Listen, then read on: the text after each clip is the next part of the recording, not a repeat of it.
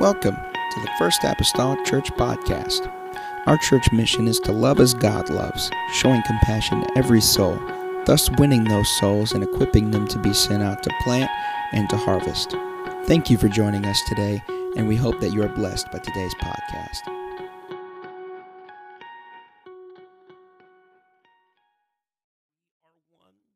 I in them and thou in me, that they may be made perfect in one, and that the world may know that thou hast sent me and hast loved them as thou hast loved me. Father, I will that they also whom thou hast given me be with me where I am, that they may behold my glory, which thou hast given me, for thou lovest me before the foundation of the world. O righteous Father, the world hath not known thee, but I have known thee, and these have known that thou hast sent me. And I have declared unto them thy name, and will declare it, that the love wherewith thou hast loved me may be in them and I in them. Tell you what, that's got a lot of, yeah, very, very wordy. Amen. But nonetheless, John 17, and I want to speak to you tonight. Last, last week we talked about a prayer for holiness. Tonight I want to talk about the scope of holiness. The scope. Amen. We're not talking about mouthwash or anything like that, but the scope of holiness. Amen. Let's pray. Father, I love you tonight. God, thank you, Lord Jesus, for your many blessings, Lord, upon our lives. God, we're grateful for the opportunity to be here this evening. God, to center our lives around your word. Lord Jesus, for in them we believe we have life, God, and they are. They are the words that speak of you. And I pray, Jesus, you're able to help us, God, as we look into the word of the Lord. And John again, Jesus, that you're able to speak into our lives. And we'll thank you for it. In Jesus' name that we pray. Amen. Everyone say amen. You may be seated in Jesus' name. So, this prayer of Jesus turns yet again upon another hinge. He's prayed for himself, which was really praying that his father would get the glory or that God would get the glory. He's prayed for his disciples, those uh, 12 that he had called and chosen.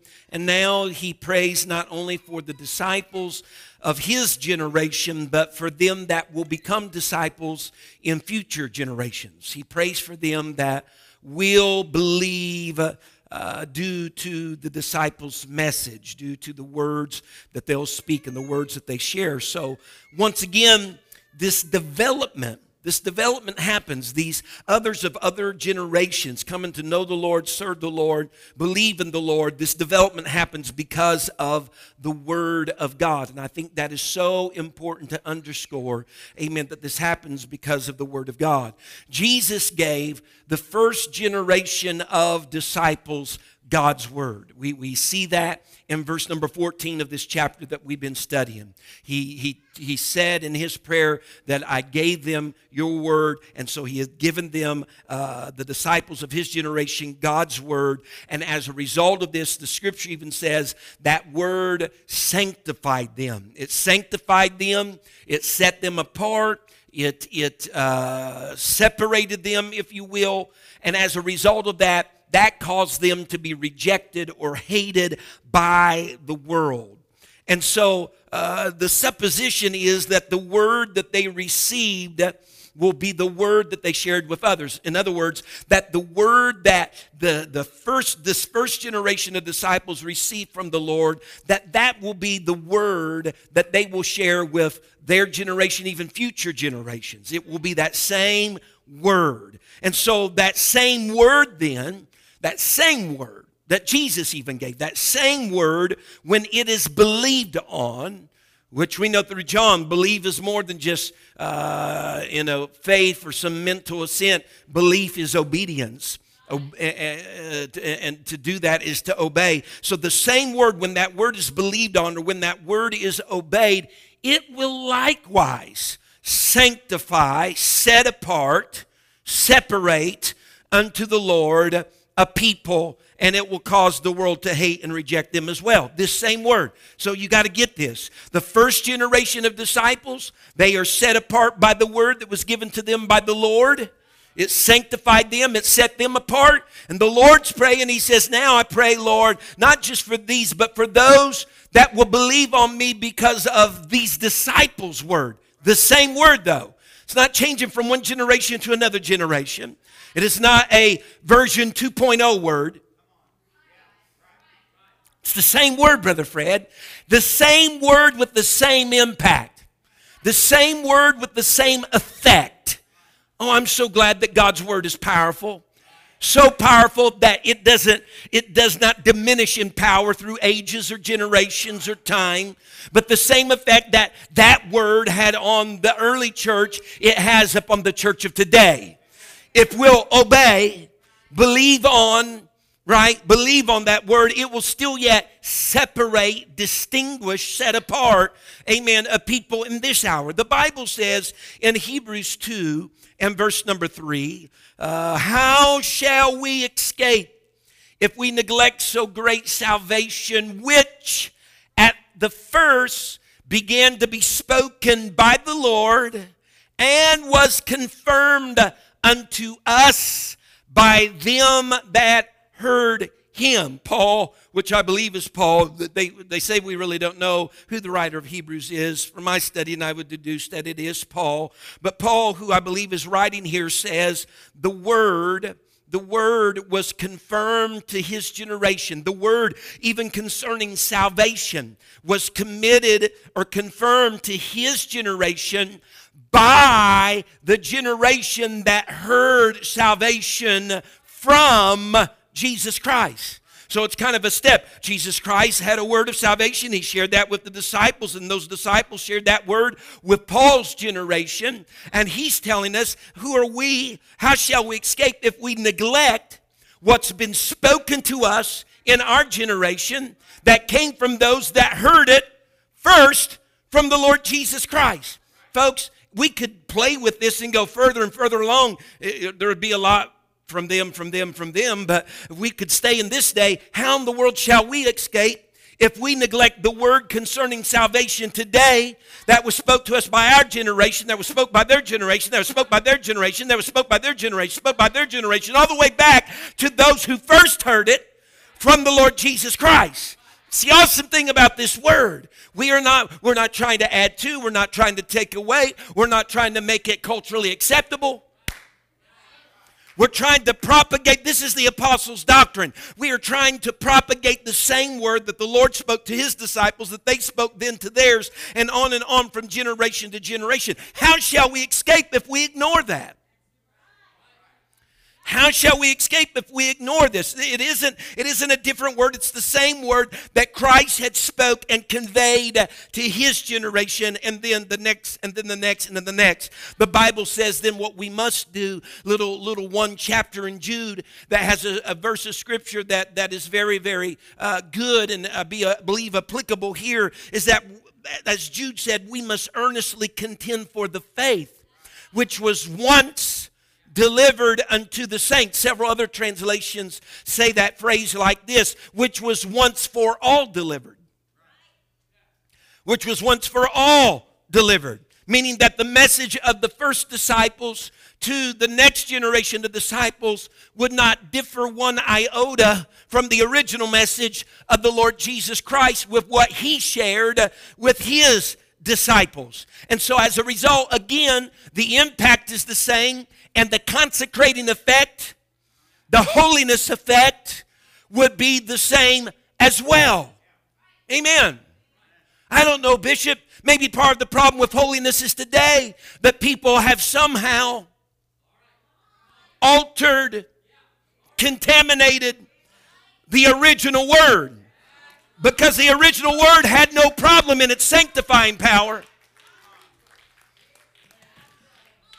And I, I, listen, I'm, and I'm not, I'm not against the, the, different versions of the Bible we have out there. I know and read enough that whenever you go to translating Hebrew and translating Greek, that there are a few different situations. The Greek and, and the Hebrew language is so colorful that it's not just like this apple equals this apple type of scenario. I understand that. But I am saying this there are some interpretations of what has been given originally.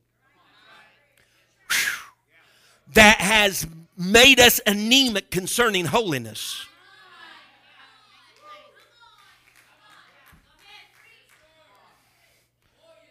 Amen. Amen. And so even, even the church at Corinth, look at this if you will, and you, you can see it in 1 Corinthians 1. But the church at Corinth, they were suffering from divisions. They were suffering from strife. The early church at Corinth. There were segments of them that were given to the influence of Greek philosophy in the church at Corinth. And this was Paul's word of admonition to them. This is what the apostle Paul urged them in 1 Corinthians 1:10. He urged them, he says, I urge you, he told them that ye all speak the same thing. See, there was a big pool of Greek philosophy being muddled and mixed with the original word. There's division, there's strife. Paul said, I, I got, I got a little, uh, uh, uh, some advice for you that you all need to speak the same thing. What had happened? What had happened had been the Hebrews 2 1 thing. They had let slip the original word. The Bible, the Bible talks about that we need to be careful that we don't let slip that which is that which we have learned. That we need to know, we need not let that slip, and we also need to know from whom we have learned it.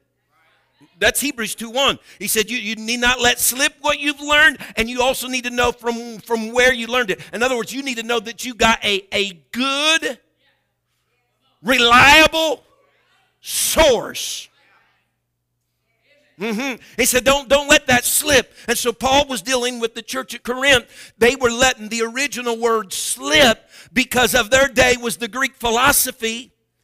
Could I say that was popular? That was popular.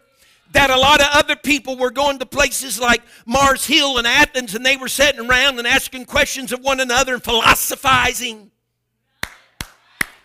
and that had that had made headway into the church at Corinth and they mixed and muddled that with the word and as a result that there's there's divisions and there's strife amen going on in the church. And so paul knew this. He knew that if i can get them to speak the same thing amen primarily the original word the same word that word would help remedy any division among them and keep the separation where it ought to be not within the church but between what is his and what is not his Amen. Someone say amen.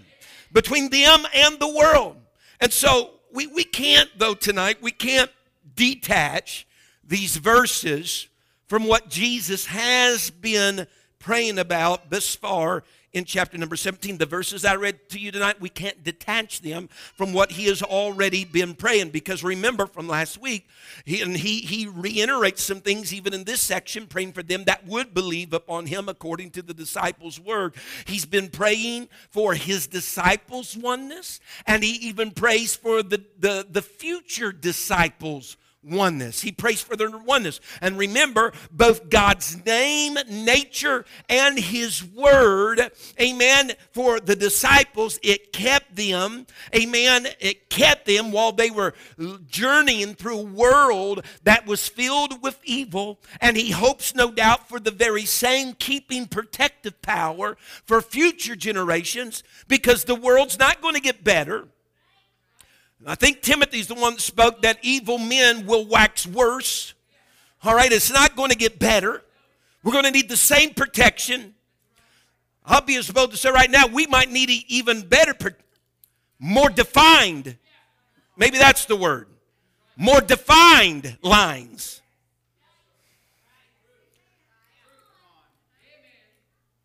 Well, glory. Amen. Than what they even needed aforetime. And so Jesus' prayer then for his disciples' holiness wasn't a request for just his disciples alone. That request had implications for them that would believe uh, upon the Lord by his disciples teaching and preaching by their word. To believe through their word, that first generation of disciples' word, doesn't only encompass now their preaching and their teaching, which mirrored Jesus' teaching in Jesus' preaching, but it also relates to their written word.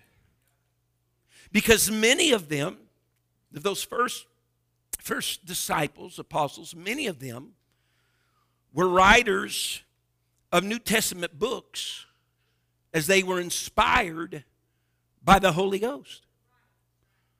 Right? The Apostle Paul himself, right, somewhere around two thirds of the New Testament attributed to Paul. He says, I pray for them, Lord, that will believe because of their word. Not just their teaching and preaching, but their word, when put in written form, outlived their lifetime. And this is a side note, maybe this is because everything I've been doing. That alone really made a light bulb go off inside of me why it's so important of having apostolic Pentecostal authors because there'll be generations that will believe because of their word. They're dead, but they yet speaketh because because someone picks up a book from centuries ago and here's the thing you don't have to say well that was written 50 years ago that's not relevant but when the subject matter centers around this i don't care if it's 50 years ago 100 years ago the relevancy is going to be there because it's about the original word. And so, what, what comes through their word? Because all scripture is given by, the Bible says, the inspiration of God, or it is all God breathed, and it's profitable, the scripture says, for doctrine. That's what, our, that's what the Bible says. And so, we, we are in a great position here today. We're in a great position, all of us. Someone say, I am we are in a great position today as a witness, because the, the, the, the scope of holiness is so vast. We got our own little, you know, cutouts and subtopics of what we believe it all is, but it's so vast. We're in a great position as a witness for the Lord Jesus Christ. And I know that there's probably a lot of people feel like, well, that's not me, brother, brother McGee. I'm whew, being a witness. It's not my gifting. It's not, but it's your calling.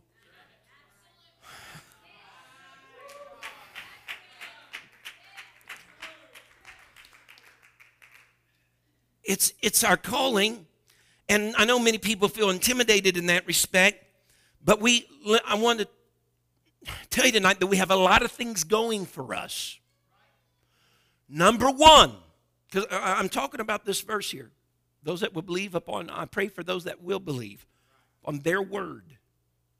We have a lot of things going for us, Sister Sheila, because in our good old Gospel of John study, he said it more than one time, but in John 12, 23, Jesus said, and I, if I be lifted up from the earth, will draw all men unto me.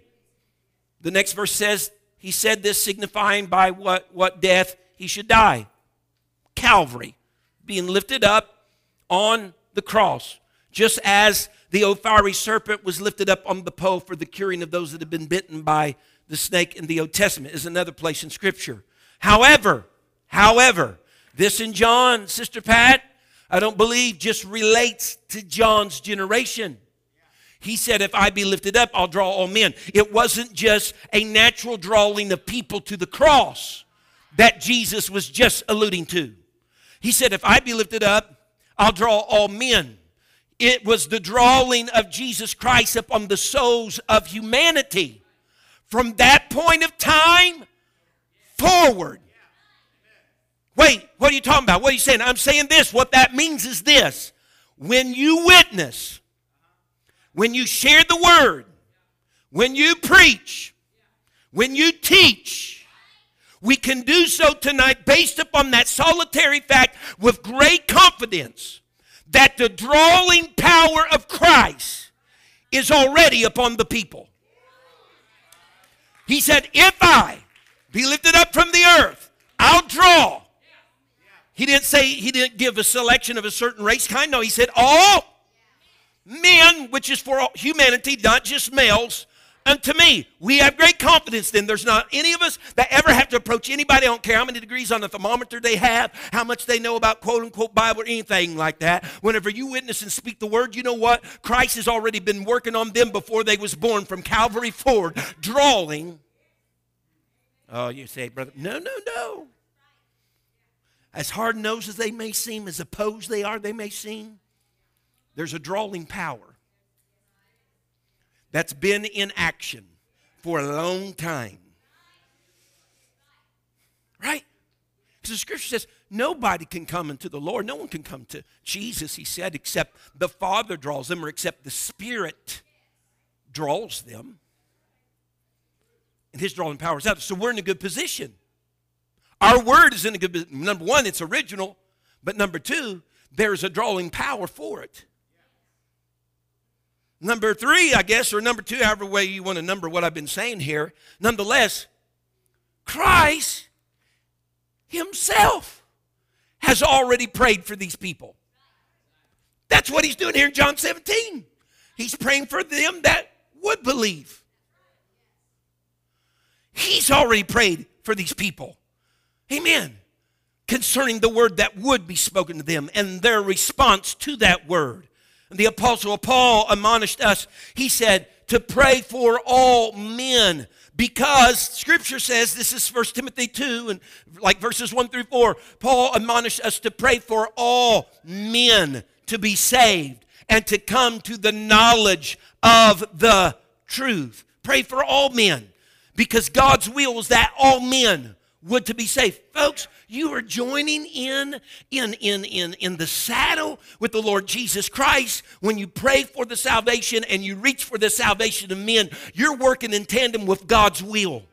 Because it's His will that all men would be saved and come to the knowledge of the truth. So you, you don't have to, you know, you don't have to put your lip down on the ground or tuck your tail between your legs. You are working in tandem with the Spirit of God. You are working in conjunction with the Spirit. He wants what you're doing. all that all would come to the knowledge of truth. And what is truth? Our John 17, 17, right here, right? Sanctify them through thy truth. Thy word is truth. So Jesus wants to continue in the world what he did in the world. It's really what comes down to. He wants to continue in the world what he did in the world. So why did you come, Lord? I came to seek and save that which was lost. I didn't come to be served, I came to serve. I came to give my life a ransom for many. But what he wants is us to go about in the same way, meaning with the same word, and he wants that nature and that name of the church. I'm talking about First Apostolic Church, I'm talking about the church. To emulate to correspond to the same that he possessed, that same nature and that same name that he had. First John 4 tells us, because as he is, so are we in the world. Amen.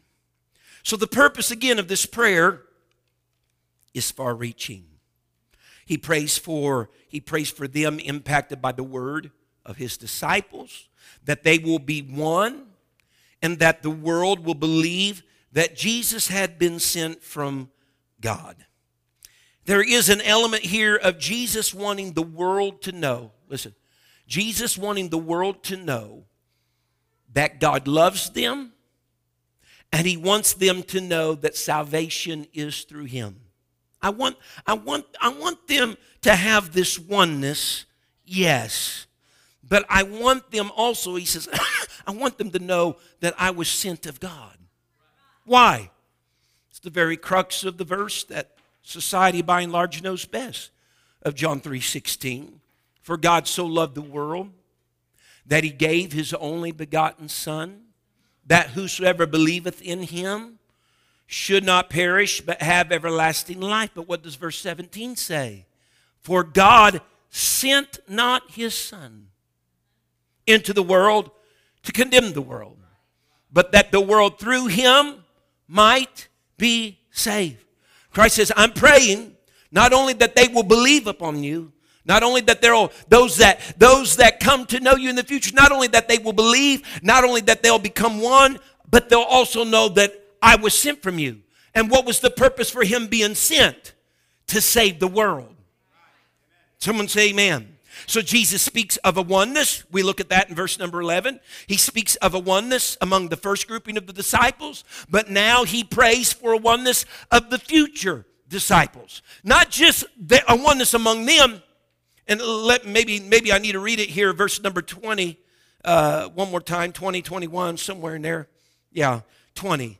Neither, I know we haven't got very far, have we? Sorry. Neither pray I for these alone, speaking of the first generation of disciples, but for them, next generation disciples, which also shall believe on me through their word, verse 21, that they, this isn't just referring to the next generation, it's the next generation and the first generation. That they all may be one. You following me here? So he wants a oneness among his disciples. He wants a oneness among the next group of disciples, but he wants a oneness between these groups of disciples. How in the world one die and the other one, one they could be dead before these are alive? I am at one standing here tonight in this church with generations of men and women that went before me that's already dead in the grave because I still hold common. Our doctrine, our lifestyle.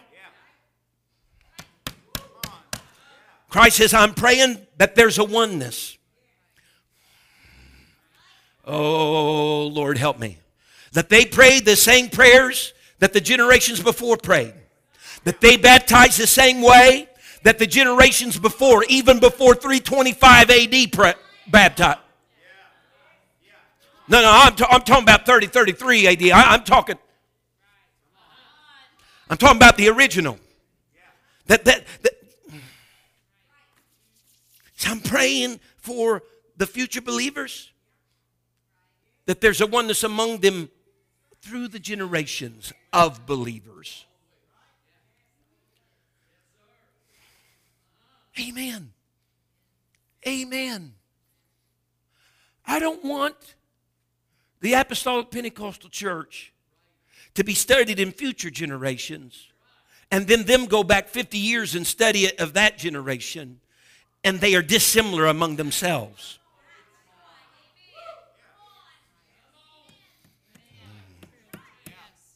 Oh, brother, we got more enlightenment. We got greater uh, we got a progressive revelation. If your revelation progresses outside the lines of this, it's not revelation, it's an illusion.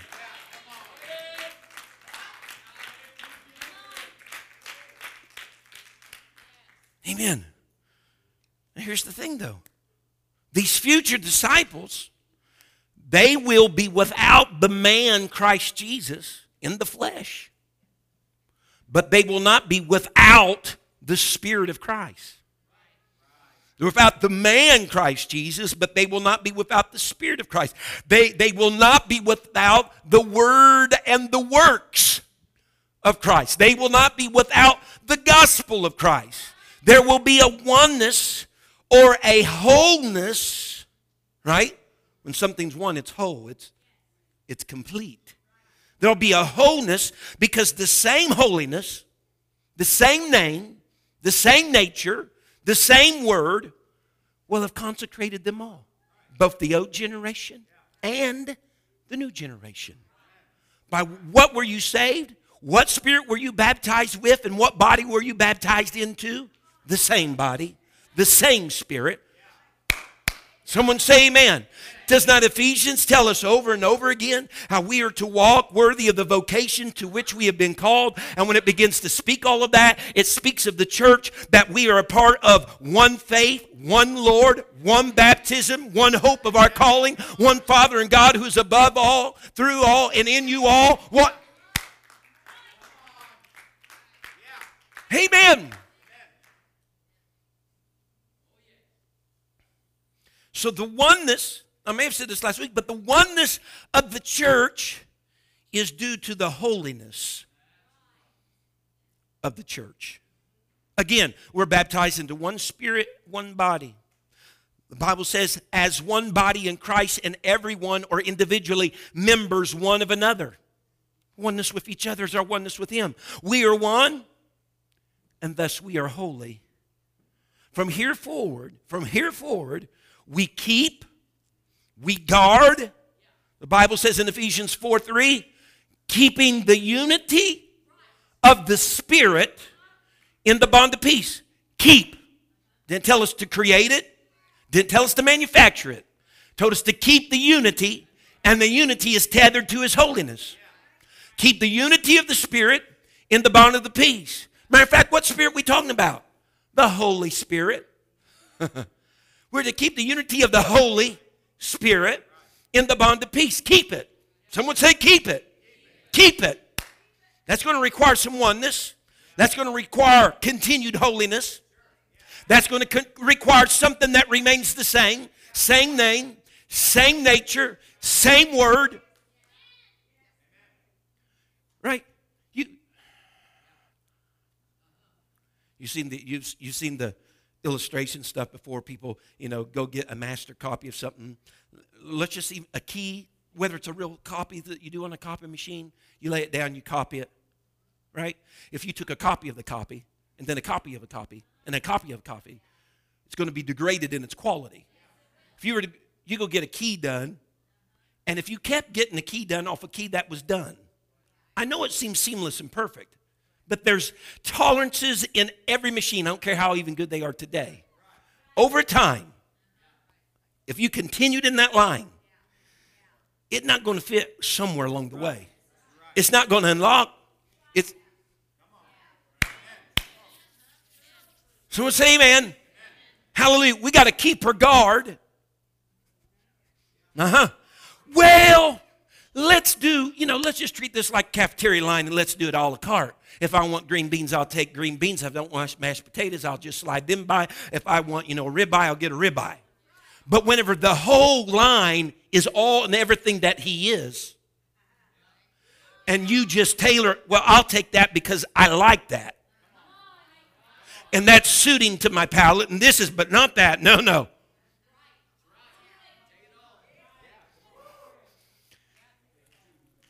Someone say amen.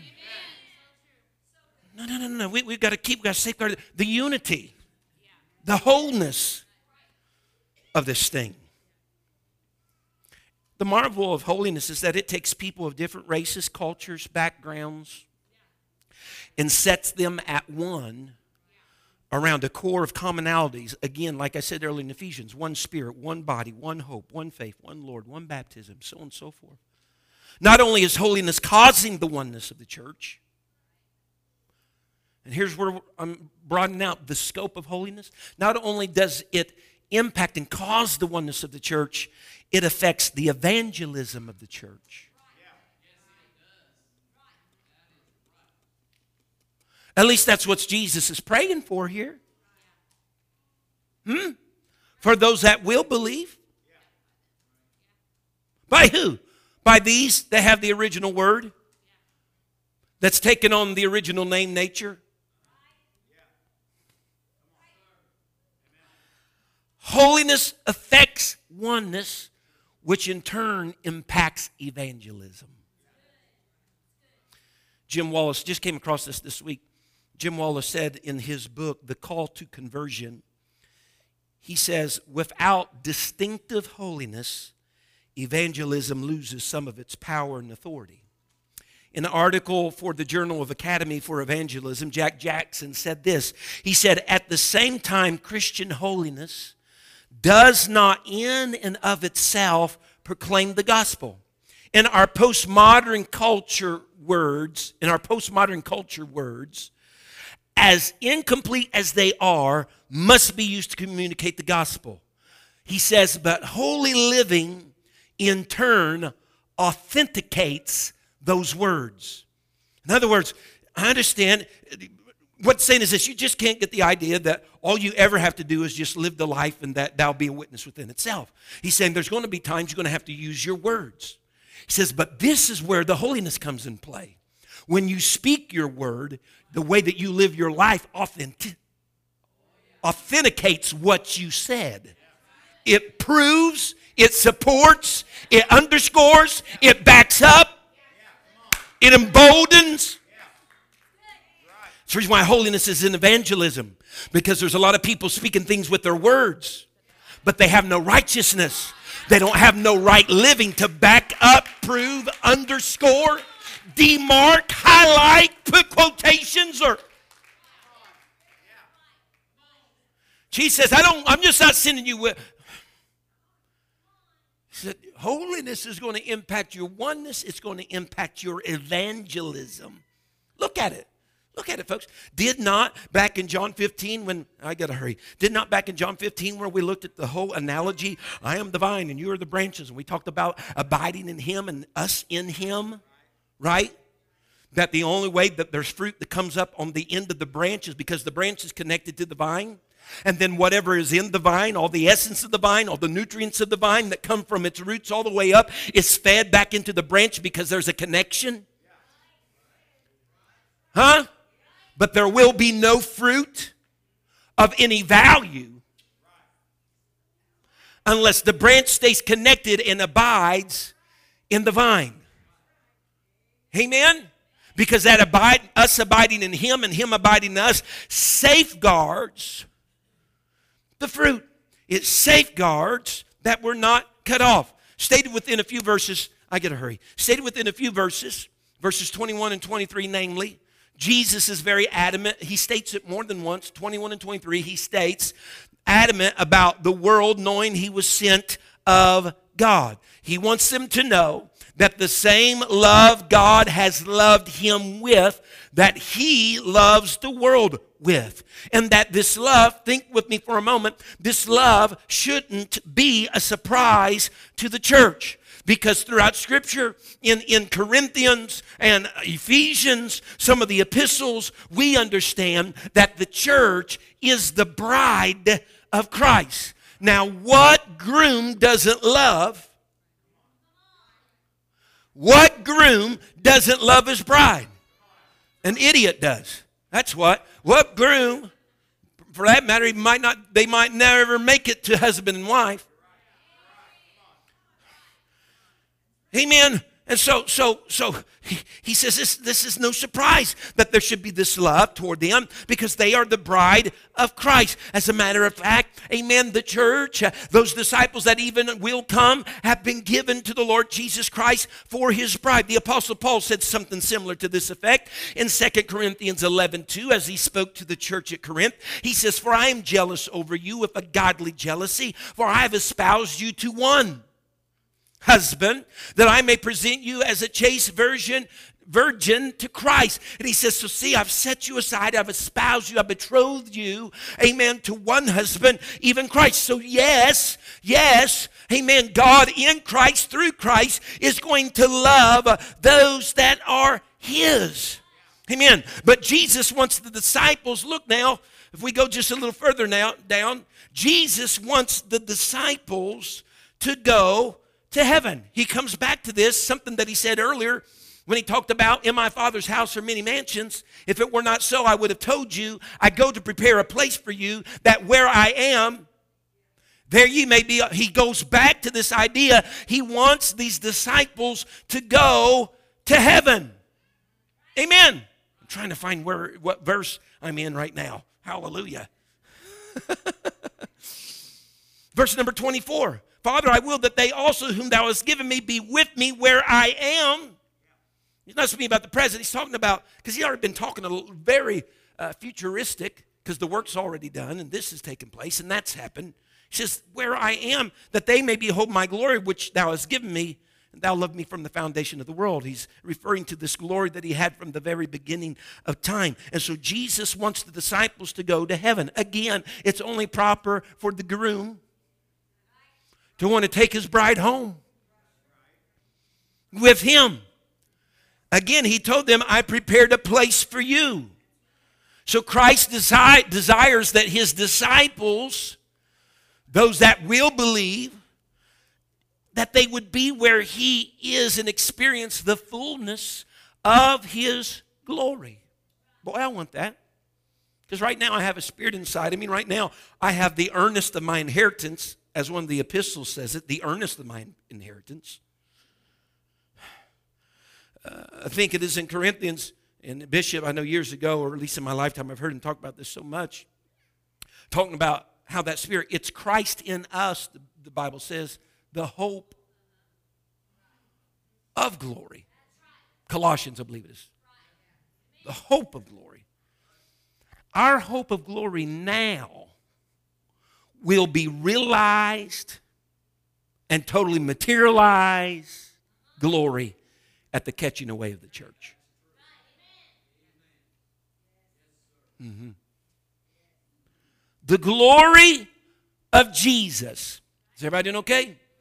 The glory of Jesus was seen in the Word being made flesh. We beheld his glory as the only begotten of the Father, full of grace and truth. However, being humans in these bodies, still have this Adamic nature that my soul is attached to. Corinthians 13 tells us, 1 Corinthians 13 tells us that right now we see through a glass darkly. But then, speaking of that day, then face to face. Even in the life of Jesus Christ, his flesh veiled. Yeah, they seen the glory because he was manifest in the flesh. No one had seen God in any time, but at the same time, that flesh veiled a certain essence or part of the fullness of the glory of God. But someday soon, 1 John 3 says, we may not know how everything will be, but we know that in that day, someday soon, when we see him, we'll see him as he is, the scripture says. And Christ wants the disciples to come to where he is so that they might see the fullness of his glory. Hmm. We're partakers now. We did our study in, in the book of uh, uh, First and Second Peter. We talked about how we are partakers of His divine nature by receiving the Holy Ghost or the Holy Spirit, which is His divine power. So we receive His divine nature by receiving His divine power. Hallelujah. But we also have in this life, the Bible speaks of in Second Corinthians 3, that we're changed from glory to glory. We're changed from glory to glory until our final change comes. Huh? Whenever he speaks about uh, the, the trumpet shall sound in the book of Corinthians, and he says, We're going to do this, he says, until our change, until our change comes. I think it was Job maybe that said that. He said, I am where I am, but he said, There's coming a day I'm waiting until my change comes.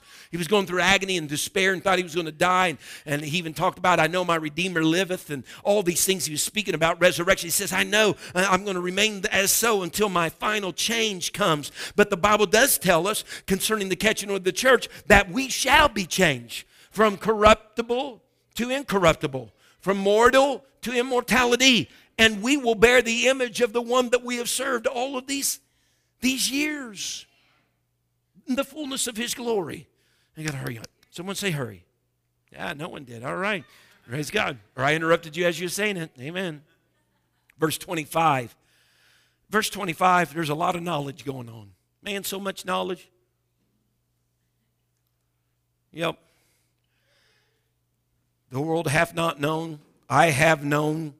These have known. All kinds of knowledge going on in verse 25. So there's, there's different aspects of knowledge happening here. The world, he says, the world doesn't know God right? Jesus knows God, and the disciples know that God sent Christ. So the world doesn't know God because they did not accept the words and the works of Jesus. They don't know God because they rejected Jesus. And Jesus was the declaration, the revelation of God. Back to John 1. So they didn't know God because they did not accept the words and the works of Jesus Christ because the words and the works of Jesus Christ were the words and the works of God. That's what we've, we've already studied that in John here. But Jesus knows God. Hmm? Namely, because Jesus is God manifest in the flesh. The disciples know that God sent Christ. They said certain things like, no man could do these things unless God be with him. And this knowledge and reality was a long time in coming. Because in the previous chapter, they even start to declare how, yeah, you're not speaking to us in parables, you are from God. They're starting to take a foothold in their life. Now, look, I just got a little bit left, all right? A little bit. And I, and I was thinking today, and I was so proud of myself. I kind of squelched back on the number pages of notes I have. Thought, well, I'll probably get finished early, and that had not happened. Has not happened. So it don't matter if I got five or ten pages. It just don't. It just. I don't know. Internal time clock in me. I don't know what it is. Verse eleven. Jesus says, "Holy Father." Remember that was particular just to John. In verse twenty-five, he says, "Righteous Father." Holy Father, righteous Father. This is very interesting to me. Maybe not you, very interesting to me. Holy Father, righteous Father. Again, there's some of this playing together of righteousness and holiness. And I want to see where they're married together for God Himself. In Isaiah 5 and verse number 16, I think that one may be up there.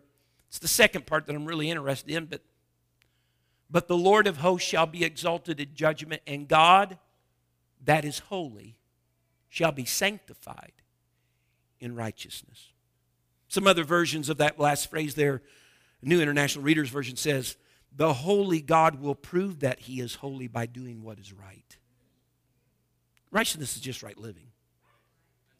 The Christian Standard Bible is, and the holy God demonstrates his holiness through his righteousness. We got a connection here. We got a tie here. A holy God does righteously. If I receive his holiness, because there is no holiness of our own, the only holiness there is God. Anything else that is stated holy is only holy because of some relationship or connection it has to God. It's not holy by itself, it derives its holiness from God. And so if I'm holy, I have some connection, I'm deriving that from God. But with God, His holiness is proved and demonstrated through His righteousness. If it's true of the source, it must be or should be true of the branch. Mm, what does that mean? My holiness is not my own, but I derive it from Him. But as God proves and demonstrates His, his holiness through His righteousness, me being trying to grow up into the fullness and the measure of the stature of the Lord Jesus Christ, that should also be reflected in my own life. If the holiness of God is proven and demonstrated by doing right or his right living, then how much more should ours? Again, Jesus confirms that he declared, he revealed God's name, his nature, by this same way. His right living pointed to holiness. The Bible says in Hebrews 7 and verse 26 For such an high priest, speaking of Christ, became us. Or that can be on those like, became us. I didn't become high priest. For such a high priest became us, or for such a high priest indeed was fitting for us. Way translated out when you take the words into consideration. Who is holy Speaking of our high priest Christ Jesus, who is holy, harmless, undefiled, separate from sinners, and made higher than the heavens. Jesus was holy. Mm-hmm.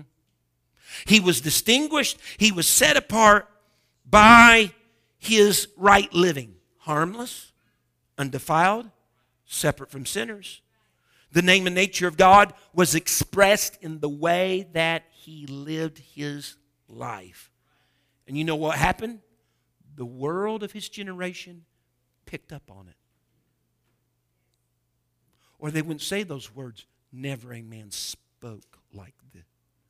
Why? They're saying, your speech is different from other people's. This, this attribute about you is different than. They picked up, they picked up on something. So Jesus declared it. Stand with me, you'll help. Jesus declared it. He says, I've declared this in verse 26 I have declared it unto them what? Well, he's declared the name, he's, he's declared the message, the word. I've declared it and will declare it. He declared it past tense all through his earthly ministry. He will declare it from this point forward. No doubt Calvary is going to be a declaration of it. Just as much as his life declared it, his death declared it. The greatest, the greatest declaration of the name and the nature and the word of God, one of them, I should say, was to happen at Pentecost. The Bible says in John 3 that the Father loves the Son, has given all things into his hand. And Jesus wants the love God has for him to be in them. He has given him. He wants it to be in his disciples. And he tells them how this will happen. Uh, this is a great little verse, actually. The last verse. He tells them how it will happen. That the love wherewith thou hast loved me may be in them. And he tells us how it happened. And I in them. Jesus will never make God any more known than he is in his disciples by virtue of having received the baptism of the Holy Ghost. It will be no, gr- no greater de- declaration of his word, his name, his nature, this oneness, all this, as it is in receiving the Holy Ghost and then living your life in obedience to the Spirit that you have received. The Amplified Bible sums up that last verse like this, or at least a portion of it, and I close. I have made your name known to them and revealed your character and your very self, and I will continue to make you known. So there is a scope of holiness. Scope of holiness that goes beyond separation and consecration and dedication. It goes beyond that. It goes to our oneness, our unity, our wholeness. W H O L E wholeness, our evangelism, our witness. This is why Christ is so purposeful, using some of his last hours praying for that, because the scope of it is so vast and so broad, it encompasses more than just what you think it does. So, yes, I want to be holy as he's holy. It's going to bring a wholeness to the body of every generation and it's going to empower our witness. How many times have you ever heard, well, no sense in going there because there is just the same as what I am? See, God does this big change in your life, but they do the same things that I'm doing without God. They'll never darken the church house door. Why? Because the lack of holiness has ruined a witness.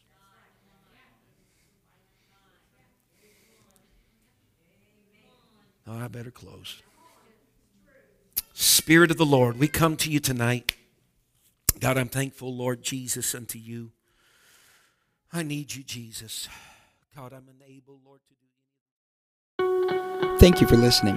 If you would like more information about our services and activities, you can find us on Facebook, Instagram, and Twitter with the username FACMC. Again, that's FACMC. Thank you and have a blessed day.